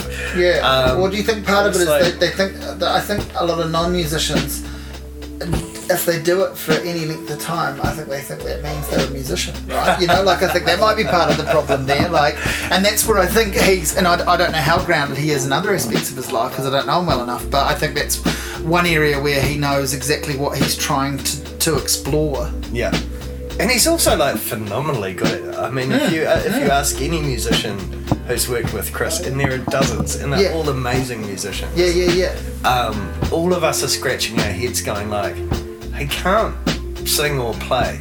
Yeah, He's just really good at music. yeah, Yeah, and it was so it was the combination of that weird talent he has for, Yeah, well, he's making like- music without being He's- able to make music. he's kind of an eternal student of it, though, right? Like Yeah. he's at you know he's at every gig or every second Yeah, gig, and he's right up the front, and he's yeah. uh, processing it, analyzing it, and he's done the research beforehand. He'll he'll go and find out about someone because they're coming to town and want to go and see them. And Yeah. you know, I've had conversations with them at gigs, and it's a, it's a, it's a pleasantly intense experience because it's someone who's um, done the work Yeah. or is doing the work, and you know, and I guess on some level I've been a little bit like that because I've kind of had to. Like I Yeah. go to shows that I don't necessarily choose to go to, say, and so you do a little bit of background on them and that. So it's quite interesting to meet and talk with people who are going to it with sometimes some of the same Yeah. sort, sorts of angles, you know. But yeah, so um, Gold Medal Famous is just the, the band that always says yes. Yeah, That's, that's yeah. what's cool. Yeah. So then it's just like, will will we will this song be me chopping things with Max and screaming yes? Yeah. You know, shall we shall we just have lots of triangle in here? Yes. Yeah. You know, uh, my Yeah. mate's got a koto. Can we use it? Yes. Like um, Yeah. and that's um, that's been the intense pleasure of working with those folks for Mm, that time. mm. Tamsin joined about seven years ago. So it's been So- quite a so- quite a set, So the three of us are pretty yeah, stable. yeah, yeah, yeah, yeah. Stable band, really. You found yeah. your um, working groove and Yeah. Um, and I mean, the output's it's very prolific. um, phenomenal. group. yeah. Say nothing Yeah. of the quality, but um, well, I think you know, and I guess maybe this is part of it, right? Like uh, uh, when you, I, I was sort of a believer that um, being super prolific yeah. ends up being its its own version. Quantity has a quality all That's its own. exactly it. You know, it ends up being its own version of of a quality. Just sheer number can mean a lot. Hmm. You know, of course it can. It does in almost any other you know in any other sort of capacity. Well, the last Gold Medal Famous album, or the late, the latest one to come out, we actually adopted a method, um, and it slowed us down. Like Right. So we had this idea. Chris has this pile of toys that make horrible noises, and the idea was we'd just record all of his toys making all these horrible noises, Hmm. And then we were only allowed to make a new song for the album out of those things that we Yeah, recorded. So we had about yeah. twelve tracks. We just for ages. Yeah. And then I'd have to go through and find a sample that sounds a bit like a kick drum. Yeah, yeah, It has to yeah, the yeah. Kick or whatever. Yeah. Um, you know, and then it'd be like something, some synthesizer squealing as it dies, you know, and that can be the riff for this song. um, Yeah. But just because that was the only way that we could make a song for the new album, Yeah. it took us a whole year. Yeah, yeah. And um, I mean, we're pleased with the end result, but we were all outraged at like taking us a It's not year supposed to take do this long. album. we We've should be able to do this. We've normally done weekend. four. Yeah, yeah, yeah. we did a metal album quicker than we like just Yeah. for just for shits and giggles. Mm. Quicker than we did our last proper album. Um, you know, and that was restricted by having to be something like metal. Mm. Um, but yeah, we're back off the yeah, we're on back on the straight and narrow now. Yeah. Just making completely random crap. Yeah, Um, yeah. Yeah. And um, so you've you've you've operated under the name Vorn as a band name for your whole Yeah. solo career in inverted commas because it is very much a band. You write the material. Yeah. Yeah, it's it's hard to know if it's um You collaborate with people and that they bring their skills Yeah. to it and they interpret, but you're the writer. You're the principal writer. yeah. Yeah, it's hard to know if I should be embarrassed or not, I think. I mean, when I did the first two albums, I was all by myself and that was fine calling it Vorn. Yeah. The third album, Thunk, I recorded it, most of it by myself, but the drummer from Danger Pin, Declan, who went on to drum with Vorn for quite a while, he helped me out with some recording. So it was already a bit bandy, and the idea with that CD was to put a band together, show people a CD, Mm. say, "Do you want to play in this band? Mm. Play these songs." Um, so that was how that started, and then I don't know. I've, it's a can of worms, Simon. I mean, like, there's a because there's kind of a lie about bands. Yeah. And there's a lie about singer songwriters, and they they're the opposite lies. You know, Yeah, I yeah, mean, yeah. the lie about singer songwriters is that they did it all themselves and it was all their idea. Yeah. Then the lie about bands is that they're like in any way democratic. Like, I mean, there's so much personality, Mhm. you know, and like songs generally are written by one person, sort of. You know, like there's all those Mm. There's- Wikipedia scholars who've gone back through the Beatles catalogue and gone, actually, that's a John song. Like, Yeah, well, you know, can tell. Paul You, you you pretty much can tell from listening to them what they are. Every every now and then you could be a little bit surprised. Yeah, Mate, like if John writes a good one. yeah, yeah. Sorry, Mr. McCleary. certainly after 1966, that's the case. Hmm. Yeah, yeah, absolutely. But um, but yeah, I, I, I you know um, there's always. I think there's a kind of key concept to us to any one song, right? And that key concept um, is usually almost always created by one person and one person only. yeah. So there, are, again with the Beatles, there are those great examples of Paul helping John out to finish something, and vice versa. Yeah. John suggesting a killer line. Yeah. But but that's editing. Yeah. You know, that's not writing. That's editing. That's that's you know writers tear something off the printer or or send it to someone now and ask for a second opinion on it and Yeah. they want a close reader that's that's that kind of thing that Yeah. happens a lot in songwriting The other thing that can happen, although I've never been in a band where it happened, is the kind of corporate model where the drummer just does the drums and the bass player Yeah. just does the bass and the guitar player just does the guitar yeah and the singer just does the sing.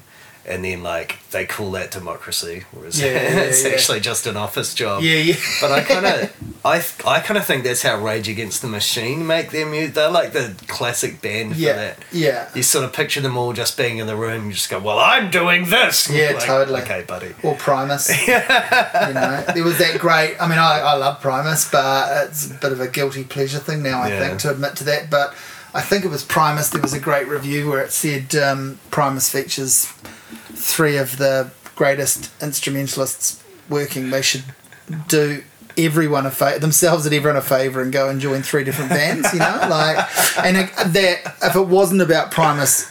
Yeah. It, it should be, and it could be about many other, Yeah, you know, totally. bands as well. Um, but yeah, so uh, yeah, so when Vorn started to be a band, I mean, we for years it was always Vorn and the something or others, and the, Right. um, uh, the fourth album's actually called Vorn and the, and That's we right. used to change the name every time. Yeah. and that was mostly thanks to uh, Adrian McKenzie, Doctor Strangeglove, who was Mm. the keyboard player and master of ridiculous puns. Um, and so he would just be able to come up with a great band name Mm. all the time. Mm, mm. And that's what it was. Mm. and the idea was for them to have an identity. Like they weren't just, it's not just me. And that's kind of how it was in practice room as well. I mean, I do. I've got a very. Uh, I've got a good idea about what the song, where it wants to go, but that's not exactly the same as you have to play this. Like Yeah, I yeah. kind of know what I don't want, Yeah. but I might not necessarily know Yeah. exactly what So I it's like- do want. Like Don't put a fucking reggae beat on this. yeah, yeah, yeah, yeah. But within the realm but of do put anything else on it. You know that, that that could be a decision. For example. Yeah, you know, yeah, yeah. Yeah, yeah, Um, yeah, And it was probably m- more narrow than that with some songs and less, less narrow with others. Mm. Yeah, yeah. Um, it's not a. It was never democratic, and I hope anyone from the band who might weirdly be listening because they want to hear the sound of my voice for longer, you know, isn't isn't feeling offended or anything. But I mean,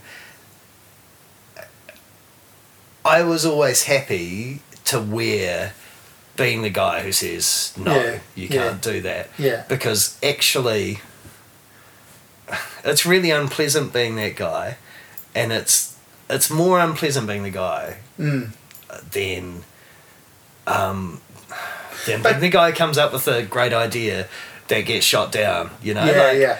But um, you're fronting was- the whole thing too. Yeah. Yeah. too. It does come back to that. but they're playing like i'm i'm just some twat Yeah. with a guitar if they're not there like so it, it's important to recognize that like Yeah, with yeah. the with the band like we make this awesome music and without the band like i'm just some prick with like you know a six string and a hot cake you know Yeah, yeah. Going, here's a song i wrote in my bedroom so like you gotta it's it's there's the social aspect which is you gotta recognize that you're doing this with people Yeah. um, and then there's the kind of artistic thing, which is like songs.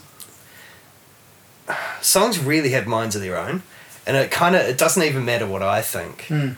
You know, it, the song knows where it wants to go, and I'm kind of just trying to listen to it. You know, Mm. and if I have to be the person who who steps in the way and says I don't think the song wants that, then you know that's that's how that is. But I kind of don't mind. And it's not, that makes it sound like we are often having lengthy conversations about how the song should go, Mm, you know. But most of the time, if someone can think of something better, it's so obvious that it's better. I'm not gonna like throw my toys. Yeah, yeah, Don't make yeah. my song better, you wank. Like so, it's it's mostly just I go, this is how it goes, and someone goes, you sure you don't want it like that? Mm. I'm like, actually, yeah, that's better. Mm, Do mm. that, you know. So, I mean, it sounds like from what you're saying there, and also from knowing, seeing you guys play, uh, watching the new thing we'll talk about in a minute, and um, and and you know, just knowing your music. Uh, uh, it feels to me like there's a pretty healthy respect between you and the people helping you make the music. That you that you understand what the roles are, though. Yeah. Like so, you know, as you say, there is this kind of misleading thing about a band about the democracy of it, but it does sort of sound like you've got a, a healthy respect and understanding for what everyone brings to it yeah. and what your prime role is. What I'm what I'm going to argue is that by sticking my name on the tin, I've disguised what's actually a democracy as a dictatorship. and there are a lot of other bands that start with the and end Yeah. with S. Yes. And they're disguising a dictatorship as a democracy. Yeah, yeah. But your mileage may vary. Yeah, yeah. So, do you want to talk about the new thing? Yeah, um yes. The new thing is um inspired by I was at a gig. I did it the last album that we did was like a real fucking album. Like it's got When was that? the 2014 Yeah, yeah. more songs about Yeah. girls in the apocalypse. And it's got um It's a busy, intense Yeah. album. It's great. Like it's full of great songs, but it's it's it's a heavy lift, right? Yeah, and it's got um, it's got a musical theme. Like it's got a little tune that pops up in like seventy percent of the songs, Mm. and it's got lyrics that talk back and forth between the songs, Mm. and the whole thing was like a um. It was the vinyl idea. It was like the the concept album Mm. idea. Not that there was a, really a concept to the album, but like here is a group of songs that are tied together. Musical thread. Yeah, yeah, yeah. Um, buy themes, musical themes and mm, lyrical mm. themes, and they all mm. go on this round piece of plastic. Yeah, they've been put together for a reason. Yeah. Um, and then I was at some gig, you know, trying to hock CDs afterwards, and um, someone came up was very complimentary about the music, and then said, you know, I was like, "Oh, do you want a CD?" And he was like, "I have nothing in my house that could play a CD," and you know, once my laptop dies, which is not too distant future. Um, that's going to be true of me as well. Yeah, yeah, yeah. And I'm like, what am I? Have I? I've suddenly Yeah, I gone play- into the CD selling business. I play CDs in the car. You yeah. know, I, I, have got. I mean, people will say. People will say to me. I still get people approaching me and wanting to send me their album to review, and they'll say, "Do you want a CD or Yeah. you know, do you just want a link or whatever?" And if they're offering a CD, in, in a lot of cases, I'll take it because I do do a lot of listening in the car, and it's a good place to Yeah. to listen. And then I'll obviously load it to my computer and have it there too Hmm. but I'm never offended by someone saying, "I had I can't afford to post you a CD. Yeah. I haven't made a CD." You know, it used to be. I used to think it was a good requirement, and it used to be like. I remember, I remember having this thing where someone got. I can't remember who it was, but they got quite shitty with me. That uh, they sent me a download link to their album. And then when I wrote a review that was fairly complimentary, I don't know if it was the artist or the record label, but they got in a big tiz that I didn't talk about their innovative packaging, and I was like, "You didn't fucking send it," Like, you know. And so that's what I've. That's what I've. So then I started answering that question because people would go, "Do you need the CD? Do you want to see the Yeah. packaging?" And so I would say, if the packaging, if it's important Yeah. to you, If you're going to yell at me for not yeah, if it's it, important, if, it if it's me. important for you that the packaging be judged and possibly come up in a review, because God, Yeah. most times it won't. But if it is Yeah. some, you know, clever thing that folds out into a fucking submarine and takes you away from the shitty album, then you might mention that. You know, that might be handy. But yeah, so that's where I'm at with it. But yeah, I'm running out of things to actually play a CD on. Yeah. So then um, I sat with my head in my hands thinking, well, I've, I'm written, doomed I've written a CD yeah. I really like. Yeah. No one wants CDs anymore. But I mean, you know, I've been. It's not like it was. It was not like it was a lightning bolt from the blue. I've been thinking about albums my whole life, you know, and Yeah, like yeah. that whole thing with vinyl and the you know that sort of 22 minutes either side Yeah, yeah. kind of thing and that um the way that that's impacted on music or Mm, whatever. Mm. um yeah and all of the albums i'd done before had always been you know around cd length or around like vinyl length or Yeah. whatever. And then i was just like all of that's dead. What do people actually do? And you know if i'm somewhere actually listening to music something that i've something interesting that i've seen is people just putting on a dj set on youtube Yeah. so like you pick a dj that you like yeah, yeah, yeah, yeah. and yeah, it'll be their live set from like yeah. god knows where like atlanta or Yeah. something you know um, then it'll just be 45 minutes on this um, on this video which you're obviously not watching because you're just putting on some music Yeah. but it's the the person spinning discs, you know, and people Mm. dancing, and occasionally you have hilarious munters spilling over the decks or Yeah, whatever. yeah, but yeah. Mostly it's just listening to music. Yeah. Um, yeah, and I was like, oh, a band could do that. We could do a DJ set. Um, you know, and we could just video it, and then we put it on YouTube, and that's the thing. And so that's been the the last project. So we just stopped writing songs and started writing sort of grooves. I love how you. I love how you didn't want Really to say that. say grooves. but but I think you know. I mean, I've I've watched and listened to it, and that it, they are. It is very much a groove centered compositional set of compositions. It is Yeah. a. It is. It is very groove linked, Yeah. and groove is the word because um, that's what it does. Yeah. Yeah, um, and so uh, it's taken ages. you're not being you're not being going to be forever judged as you know did you fail the funk test after this and i could tell that that's what you were sort of sitting going oh like you know like it's not you know Yeah. Um, the less I say about groove, the better, I think. but um, yeah, I, so that was the that was the concept basically.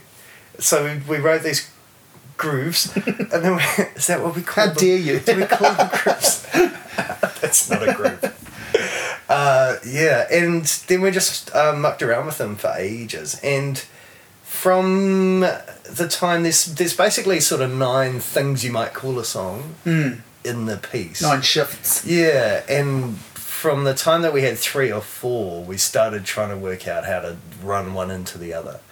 Um, and so we've spent most of the time working on the transitions because the mm, song is mm. once the song's going, it's not even a song. Like it mm. is. I mean, that's what's great about grooves. Once it's going, it's just going to go. Yeah. So you're really worried about how you get into the next one. Yeah. Um, so we spent a better part of a year and a bit in the practice room trying to get one song to turn into another one. Um, And how to best do that without sounding at all like Mike Oldfield. yeah. So, you know, which which you did pass that test. now Mike Oldfield is a man who knows something about groove, Maybe how to spell it. which is the first letter. um, yeah. So and then um, so the idea was always to go into the studio and record it and video it at the same time and make a recording and a video, and uh, mostly for reasons of budget and partly for reasons of what I think is important. We've put tons of effort into the sound and a lot less into the video. So we had uh, we had technical issues anyway with the videos running out of batteries and all that kind of thing. So what we have is a video that's made out of a few different takes, um, but a piece of music. but it presents Yeah, pretty supposed close to to, like, like- it, yeah. presents pretty close like there's an artful deception there obviously but it's not Yeah. you know you, i mean you've just admitted to it it presents like a live clip yeah, it's supposed pretty- to look pretty well, like that it- was the yeah. the idea Yeah. was if we yeah if we'd had slightly more reliable tech. Yeah. The idea was just to set the cameras up and let them roll, Mm. and then it was just going to be a multi-camera edit. But it turned out um, between GoPros that um, would happily record 15 minutes and no more, and the odd camera, you know, flattening Mm. out here or there Mm, or mm. whatever. It was just we had to go back to old footage to put it together. yeah What was amazing was none of the recording is done to a click track anywhere, Mm, because that was just going to be too hard with the tempo shifts and stuff. Um, we went in on the day and recorded five takes, and the take five is the audio that you're hearing when you watch it. When I had to scour back through old takes for bits of footage, you know, to Yeah, stick yeah, over yeah. patches where I didn't have a, a take five um, video or whatever. Like half the stuff matched pretty okay, yeah yeah which is freaky. Yeah. really, if you think about like no it's pretty imp- i mean it's pretty impressive that that take of audio that you do here it's pretty um seamless and switched on like it's it, it, it's got a really nice flow to it yeah, and it doesn't doesn't feel like over rehearsed. You know, it feels no. Do you know what I mean? Like uh, correct uh, in the correct way. Like it Yeah. feels like you've got it down, but it's not like you could do it with your eyes closed. You know, you're still everyone's still concentrating, but nailing it, yeah. which I think is really cool. Um, yeah, we kind of um, we wanted to go out and gig it a little bit before we recorded it because that always sort of changes Yeah. how you play and stuff. But then the problem was just expressing to anyone what the hell we were up to. You know, like just to, in order to get a gig. So. In the end, we decided we're just going to make the video, and then we can show people the video and go, "Do you Mm. want us to come to your place and do And this?" do this. Um, yeah, and then I don't know. It'd be neat if we um, got Super Flash to do a second run through sometime. You Yeah. know, after all the crap's been added. Yeah. Because now that we're not stressing out about like how we're going to record this thing, Yeah. we've gone back with the same material and we're like trying to make it interesting for ourselves again. Like, which was always the point. It was supposed Yeah. to be jamable. Yeah. Yeah. But once you get in the studio, you're like far less inclined to jam when you've like we've got a day to do a decent take of this thing. Maybe Mm. I shouldn't just like Mm. Find the weirdest noise on my synthesizer and put my elbow on it for 15 minutes in the middle. Yeah. in the name of art, man. Um, the whole the the point was to have something fun to do live, Mm. and we haven't even done it live yet. So having So you'll look forward to that. yeah first gig December sixteenth Yeah. at Moon. oh, cool. Um, so it's going to be the Will you play the video behind you? hilarious. You know, the only person who'll be in time will be the drummer. He's Yeah. amazing. Yeah. Yeah. Yeah. Um, Yeah, so we could play. It'd be it'd be a neat experience actually, because you'd have Nick perfectly in time with the With Nick himself. on the video. Yeah, and yeah, these yeah. three twats standing around him, just messing up royally. Um, yeah, no, he's pretty metronomic on that. He's pretty Mm. pre- pretty spot on. Um, so yeah, so that's going to occupy a bit of time for you in terms of hopefully in terms of that'll tra- that'll travel into next year. Yeah. Um, but have you got? I mean, what's happening with Gold Medal Famous and what's happening with anything else? Have you got anything else that's bubbling away already? Yeah, so hopefully, I mean, the problem with um, there's been sort of a three year gap between the last album and this one, Mm. and um, I put a lot of put a lot of everything into more songs about girls in the apocalypse, basically, and then I just kind of fell on my face afterwards. I was just like knackered, Yeah. um, and that was around the time that I started to. Uh, Get a lot of gigs with the uh, Wellington Sea Shanty Society. Oh yeah, so- yeah. Tell me about that. I mean, I know a little, but we'll talk about that because that's yeah. I forgot to bring that up. Um, yeah, so Lake. I don't know if you you must be familiar with Urban Trampers. Yeah, yeah, yeah, Have you heard the yeah. Lake South stuff? As Yeah, well? yeah, yeah.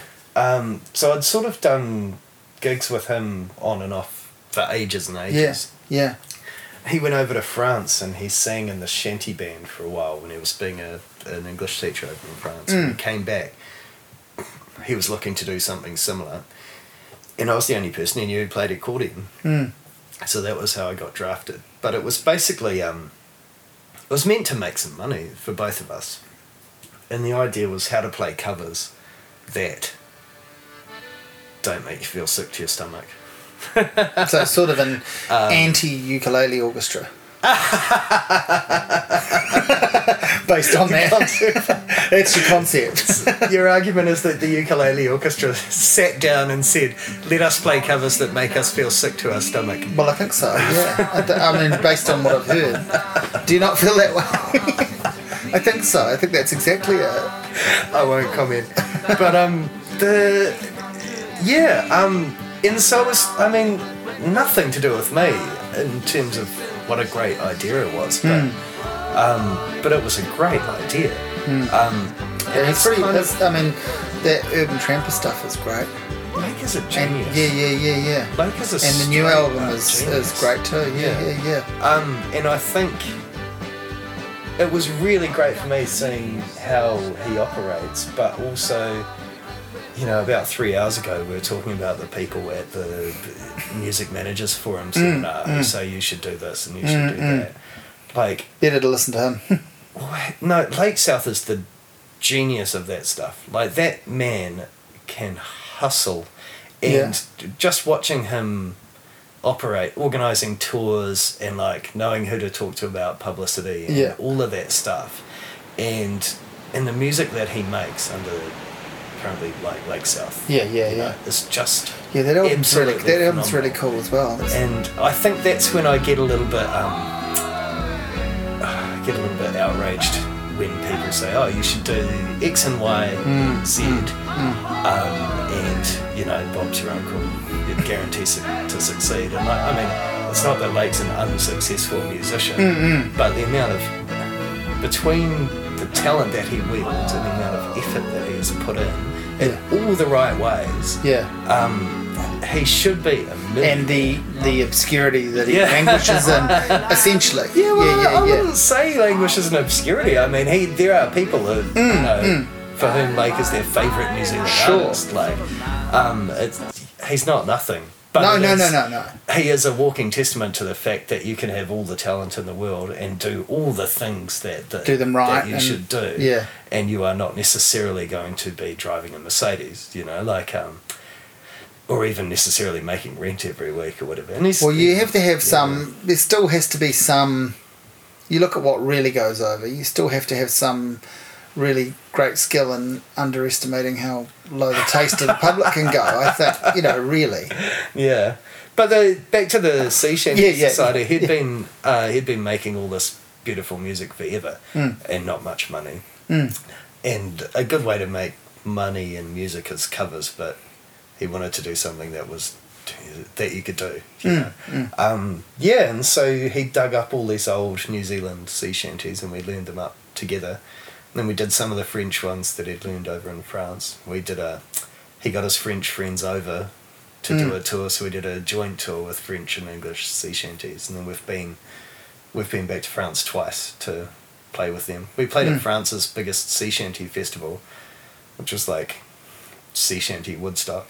Wow. It's like if you can imagine like a town about the size of Picton, Yeah. like but Frenchified. and, Yeah, like, yeah. Every and every single person comes out for it. yeah, Yeah. and every boat in the harbour is like a stage. So there's Yeah. like people on the boats, like Yeah. people on the jetties Wow. watching, and then like the town square basically was like the main stage. Yeah. Like you know, twelve, probably 13, 15,000 people go through that thing. Like it's massive. Yeah. Um, yeah, so we played at that.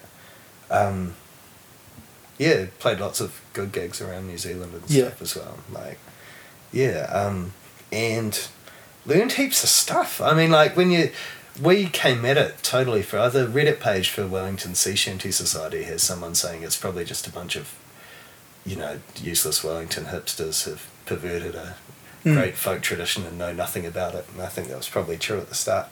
But we've learned Was that written by someone who hadn't listened to it? apparently. Yeah, yeah. I think Yeah. apparently was the word he used, or probably. Yeah, yeah. Um, yeah. this probably sucks. yeah, yeah. Um, yeah, but then you learn heaps because people come up to you after the gigs and go, Yeah. "My uncle was on Yeah, yeah. boats in the Yeah. fifties, you know, and Yeah. this is a song. Well, why didn't you do that one? Yeah, yeah. go Google it. Like, oh my god, like, yeah, Next time we will. Yeah, yeah, Yeah. yeah, yeah. Wow. And so, what is that? Had a pin put in it, or is that? Well, Lakes in Canada. yeah, Uh, but we're planning a reunion tour in 2018. yeah, probably summer of, like end of. So Yeah. um, yeah, and through the generous help of the New Zealand French Friendship Fund, we've been able to uh, do two trips over to France, yeah, and um, the uh, Croche de Don, the French band that we play with. Um, they've been over here once, and we've been talking about. We last time we were over there, we recorded an album together. Mm. We've been talking about things to do with it, and an obvious thing to do with an Anglo-French sea shanty album might be to drag it around Canada. So, so watch the space. Hopefully, Yeah, cool. That's, that's what we're thinking of. yeah. Cool. Um, and and anything else for you? Like, Um, so under cover of touring this thing that we're working Yeah. on this time around, I hope to actually write some more stuff, which is that's how that's the trick to doing an album a year, which I had managed to Mm. sort of keep doing for a while. Was like while you're playing the uh, the new stuff out, you're working on yeah, the, newer the stuff. yeah, and, you yeah, know, yeah. You're sort of ready to go. and road testing it so that you Yeah. can get off the tour and record it. Yeah, yeah, yeah, it's easy to it's easy to break your rhythm with that kind of thing. Yeah. So, um, yeah, so I've got a few songs that might make it onto whatever the new thing is, yeah. but I'm at least getting into writing some things. But yeah, You've been quite um, rigid with the album format. I mean, obviously, this new thing we just talked about it break, Yeah. breaks that, but album length. yeah, I mean, gold medal fam- famous pump out EPs and stuff, Yeah. but you haven't done a Vorn EP um, any time recently, at least. no. That might be something for 2018. Yeah, well, I've got this um, I've got this sly desire to do something really bogan rocky, just a little tribute to my Taranaki roots. Mm. But um, I don't think I could stretch it over an album. Um, yeah, so maybe, maybe Ten inch lathe, ten inch lathe cut 10 would suit the. I think would uh, six, three three tracks per side or two Yeah, tra- yeah, two to three tracks per side. You have to put, like, ten two- inch clear lathe cut. That nothing's more bogan than that, right? Oh, like that's genius. there you yeah. go. Um, you can pay me later for that one. I can I can wait. That's I good. know, I My know. Stoner Rock 10 inch will come out in uh, in 2018. yeah, yeah. And you'll be credited. Well, I look forward to that. Um, anything else we need to to do? Um, No, I guess just thanks for having me very much, Simon. And um, if this goes out before December 16th, come to the gig at Moon. Yeah, it'll definitely go out before Um, then. and if it's after November the 3rd, watch the video.